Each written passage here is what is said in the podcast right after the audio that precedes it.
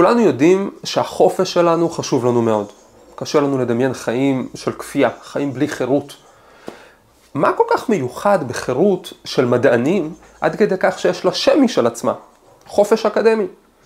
ואיך החופש האקדמי הציל אם חד הורית שלא הצליחה לשלם משכנתה והביא אותה לפרס נובל בכימיה. ומה יעשה בלי חופש אקדמי הקצין סתום העין שבחר להיות ביולוג בתקופה הכי גרועה בהיסטוריה, להיות ביולוג. שלום לכם, תודה שהצטרפתם אליי לפודקאסט המדע מחפש משמעות, אני דוד אייזנברג, אני פרופסור לכימיה בטכניון. בפודקאסט הזה אני מדבר על עולם המדע, על עולמם של המדענים, על דילמות מוסריות ואתיות, על יצירתיות, על פיתוח הפוטנציאל האישי, בעיקר מנסה להבין את הרלוונטיות של המדע ואת המשמעות שלו לחיים שלנו. היום נדבר על חופש אקדמי ולמה לכל אחד מאיתנו מגיע. אני רוצה לספר שני סיפורים על חופש, חופש חיצוני וחופש פנימי, על כימאית ועל ביולוג. אבל קודם כל צריך להבין מה זה חופש אקדמי. בצורה הכי פשטנית, חופש אקדמי הוא הרשות לעסוק באיזה מחקר שאתה רוצה בלי שיטרידו אותך מבחוץ. התקבלת לאוניברסיטה, הנה המשרד שלך, הנה המשכורת בבנק, בבקשה, לך תגייס כסף ותחקור מה שאתה רוצה לחקור. בעצם במובן מסוים להיות מדען באוניברסיטה זה השילוב האולטימטיבי לטעמי בין עצמאי לבין שכיר. כמו יזם עצמאי, אני צריך לגייס כסף בשביל ללכת לחקור איזה כיוון שאני רוצה, אבל היות ואני שכיר, גם אם הכיוון מחקר שלי לא יצליח, אני אמשיך לקבל משכורת, אני אמשיך לעבוד. אה, מחפש פרויקט חדש. עכשיו, כמו, זה נכון שיש לזה מגבלות למיניהן, זה נכון שהעולם לא אידיאלי ולא תמיד הכל אה, אה, בדיוק אה, חופשי כמו שמתואר, אבל עדיין בגדול השיטה עובדת, ואחד המנגנונים להבטיח שהשיטה האקדמית עובדת הוא מוסד הקביעות. אחרי ארבע שנים או חמש שנים או שש שנים באוניברסיטה מסוימת, מחליטים שאתה יכול עכשיו להישאר עד הפנסיה ולחקור מה שאתה רוצה עם משכורת מובטחת. בינינו, זה לא קצת מוגזם מעכשיו עד הפנסיה? אני ברוך השם קיבלתי קביעות השנה, בגיל 38. זה אומר שמעכשיו עד הפנסיה, כ-30 שנה, בעזרת השם, אני אוכל לחקור מה שאני רוצה והמשכורת תמשיך לטפטף. חופש חופש, אבל לא קצת הגזמנו. אני רוצה לספר על מישהי שמאוד הועיל לנקודה הזאת של הקביעות אה, והחופש הפנימי והחיצוני, החופש שניתן לה, קוראים לה אה, פרופסור פרנסס ארנולד. היא אה, זוכת פרס נובל בכימיה ב-2018. כשהיא קיבלה את הדוקטורט שלה בהנדסה כימית בברקלי ב-85, היה נראה שהיא על הגל. באמת, הקריירה שלה הייתה נראית אה, אה, אה, בהזנק. אה, קודם כל, מאז שהיא הייתה ילדה, הייתה מאוד מוצלחת, עוד בחטיבת ביניים היא למדה כל מיני קורסים בתיכון, אחר כך היא הייתה, סיימה את כל הלימודים שלה בהצטיינות יתרה, וגם כשהיא הגיעה לפרופסורה, הציעו לה הצעות הכי טובות מכל האוניברסיטאות. בחרה להיות פרופסור באוניברסיטת מינסוטה, ואחרי כמה זמן פגשה את בעלה לעתיד, גם הוא מדען דגול, וביחד הם עברו להיות פרופסורים באוניברסיטת קלטק, California Institute of Technology, אוניברסיטה אה, קטנה, אבל מאוד מאוד יוקרתית. זמן לא רב לאחר מכן אפילו נולד להם בן, והיא התחילה לחקור תחום מחקר חדש ומבטיח. כל זה לפני קביעות, עד עכשיו חלום, ברוך השם, הכל הולך טוב. הבעיה הייתה ששם בערך דברים התפרקו בקצב מסחרר. בערך שנה, היא מספרת את זה, בערך שנה אחרי שנולד הבן שלה, בעלה עזב אותה. ולא רק שהוא עזב אותה, הוא עזב אותה לשוויץ, אפילו לא נשאר באזור אה, להסיע את הילד, ופתאום מוצאת את עצמה, אם חד הורית, בת 34, בת 34, עם ילד קטן, בלי יכולת אפילו לשלם את התשלומים על הבית, לשלם את המשכנתה של הבית, ועומדים לפנות אותה. בטח שאין לה זמן ואין לה פנאי לחקור לא את הדברים הרגילים שהיא רוצה ולא את התוכניות הגדולות שלה, כל זה שנתיים לפני הקביעות, פתאום היא אומרת, הכל, הכל ממש אה, אה, התפוצץ.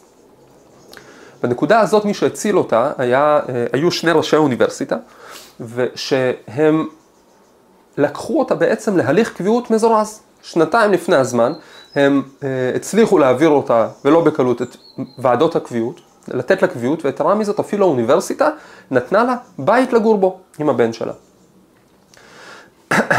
פרנסס ארנולד מספרת שברגע שהיא קיבלה את הקביעות הזאת, היא לא רק השתמשה ברווחה הכלכלית שעכשיו היא יכולה להמשיך לעבוד בכלל, אלא היא אמרה ככה, אם עכשיו יש לי קביעות, אני יכולה לעשות מה שאני רוצה. מבחינה מחקרית. היא עזבה את כל נושאי המחקר שהיו לו חוץ מאחד, אותו אחד זה הנושא שהיא הכי רצתה וגם הנושא שהכי המליצו לה לא ללכת אליו, אמ, כי באותו זמן התחיל להיכנס מאוד חזק התחום של הנדסת חלבונים, בכלל חלבונים חומרים מאוד מועילים, יכולים לעשות אה, אה, הרבה תגובות כימיות ומלנקות אה, כתמים מבגדים ועד לייצר תרופות, או לגלות כמה גלוקוז יש בדם. אבל, וכל השיטות לפיתוח, להנדסת חלבונים שעבדו עליהם אז היו שיטות שהן יותר רציונליות, מחושבות, בוא נשנה פה קצת, בוא נשנה שם קצת, נראה מה זה עושה.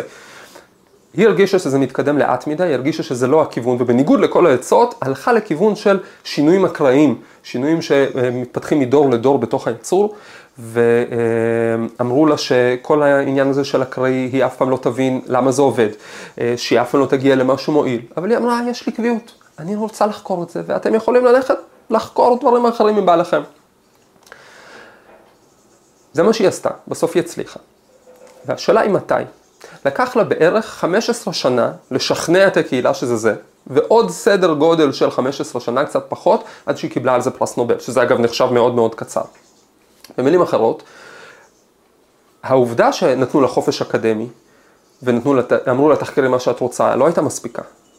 העובדה שנתנו לה חופש אקדמי וגם אמרו לה, ואנחנו איתך בטווח הארוך, אנחנו מאמינים בך בטווח הארוך, זה מה שבעצם עשה את ההבדל. אמ, הזכרתי פעם את הפיזיקאי האנס בטה, אז אה, מאבות פצצות האטום האמריקאית. אה, הוא אמר, פצצת האטום האמריקאית, הוא אמר שאי אפשר לבוא אליי ולהגיד לי, לך תחקור מה שאתה רוצה ואנחנו מצפים לתגלית עד יולי.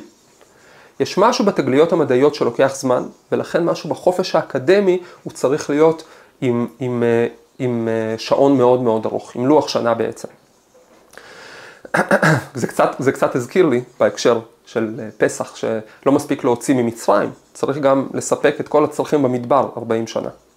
זה חלק מהעניין של חירות.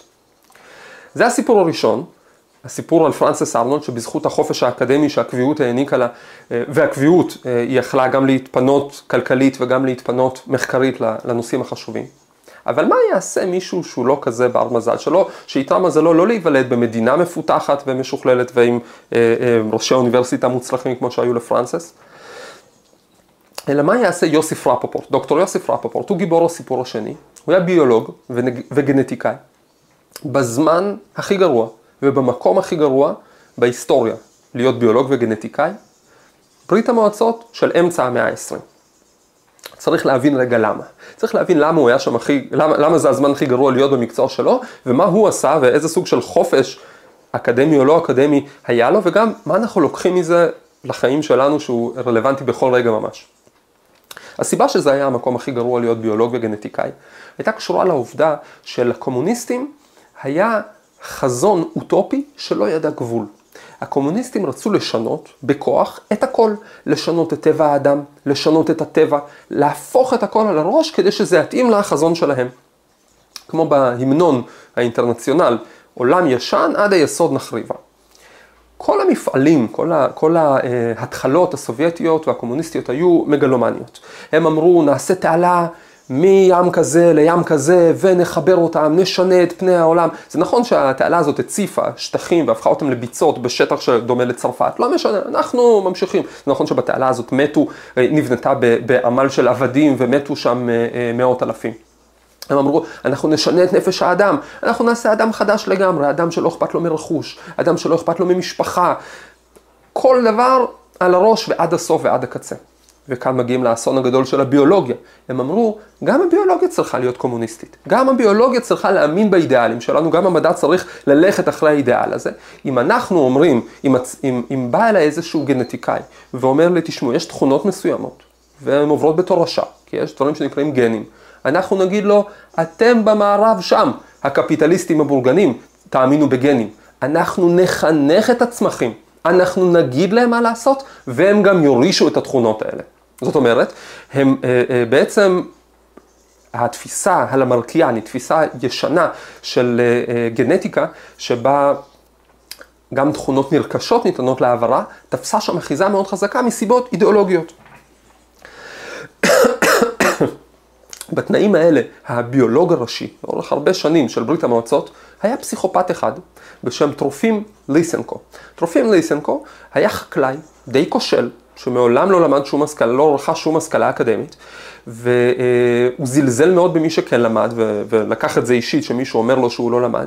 במילים אחרות הוא התאים התאמה מושלמת להיות נער פוסטר של הקומוניזם. חקלאי שצמח מן השורות ולא צריך את כל ההשכלה הבורגנית הזאת, והוא הבטיח לקומוניסטים בלי הפסקה שהוא יכול לאלף את הצמחים. האמת שהוא הבטיח הרבה דברים, אבל בסוף זה הפך להיות הדבר העיקרי שהוא, שהוא עסק בו, שהוא יכול לאלף צמחים, להפוך להיות מה שהוא רוצה. נתנו לו עיתון מדעי במרכאות משלו, בעיתון הזה אה, ליסנקו כל הזמן פרסם דיווחים מומצאים לגמרי. בן אדם היה באמת פסיכופת ברמות לאורך זמן, שהוא הצליח להפוך מין אחד למין אחר. הוא דיווח שהוא הצליח להפוך חיטה לשעורה, הוא דיווח שהוא הצליח להפוך קישואים ללפת, הוא, הבטיח, הוא, הוא, הוא, הוא, הוא דיווח שהוא הצליח להפוך עץ אורן לעץ אשוח. הבעיה הגדולה של הדבר הזה הייתה שזה לא היה מדעי, וזה לא התיימר, זה, זה, זה התיימר רק טיפה להיות מדעי, ושהתמיכה הכי גדולה לזה הייתה מצידו של הרודן הגדול סטלין. סטלין חשב שהוא בעצמו הכל, הוא בעצמו גם ביולוג וגם מומחה לקולנוע וגם הוגה דעות, והוא התערב ברמה של ה... אה, בביולוגיה של ליסנקו, ברמה שהוא היה עושה לו תיקונים במאמרים המדעיים שהוא היה מפרסם. חוץ מכ... באותה תקופה, חוץ מכמה נושאי כלים כאלה של ליסנקו, היה ברור ש, אה, אה, ש, שהם טועים, שזה שקר גדול ושהתמיכה של סטלין היא מגבה על איזשהו אה, פספוס אידיאולוגי ואישי מטורף. אבל בסוף אף אחד לא העז לדבר. אנחנו מדברים פה על רק כעשר שנים אחרי אה, גל הטיהורים העצום שבמהלכו סטלין הוציא להורג סדר גודל של מיליון איש, כלה סדר גודל של שמונה מיליון איש וגרם למוות בעקיפין של הרבה מאוד מיליונים ברחבי ברית המועצות. לא דיברו. אבל בכל זאת סטלין הרגיש שהתמיכה באיש שלו, התמיכה בליסנקו, לא, לא מאה אחוז. אז הוא אמר לו לארגן כנס של ביולוגים, ושבכנס הזה יגיעו סוף סוף הביולוגים למסקנה סופית, מי צודק? הוא, ליסנקו, בן טיפוחיו, או שהגנטיקאים המנדליאנים, כל הבורגנים הקפיטליסטים האלה?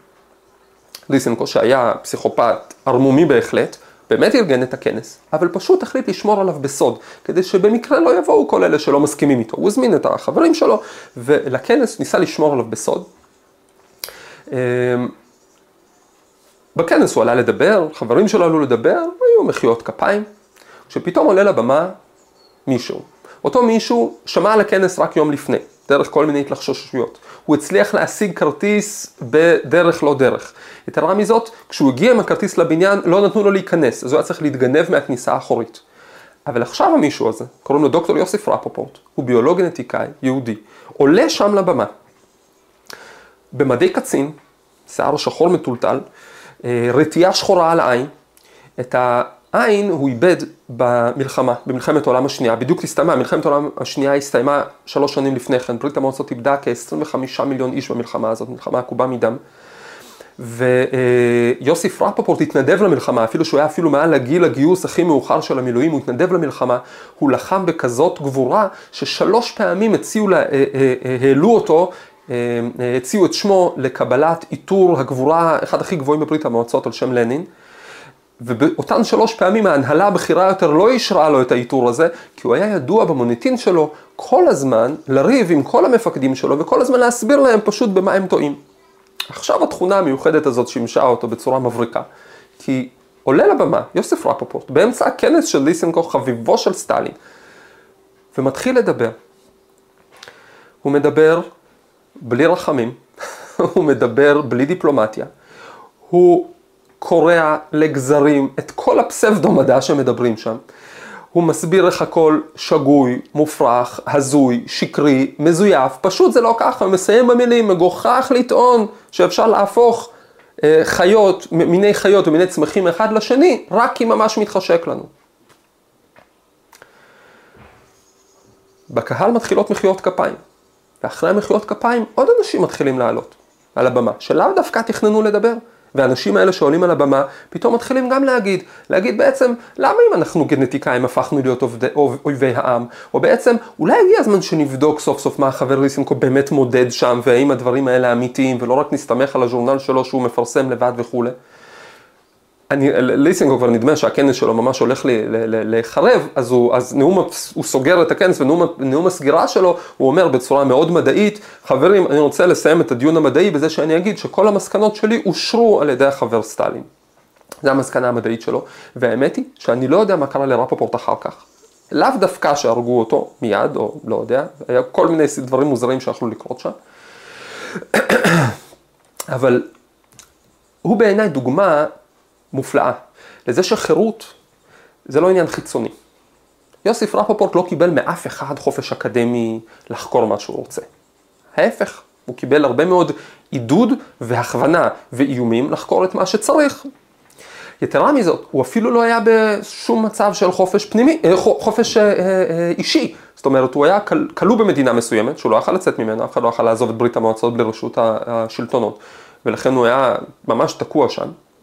ויחד עם זאת, הוא עלה על הבמה והוא חצב את החופש שלו, לבד, מתוך עצמו ואל עבר האמת.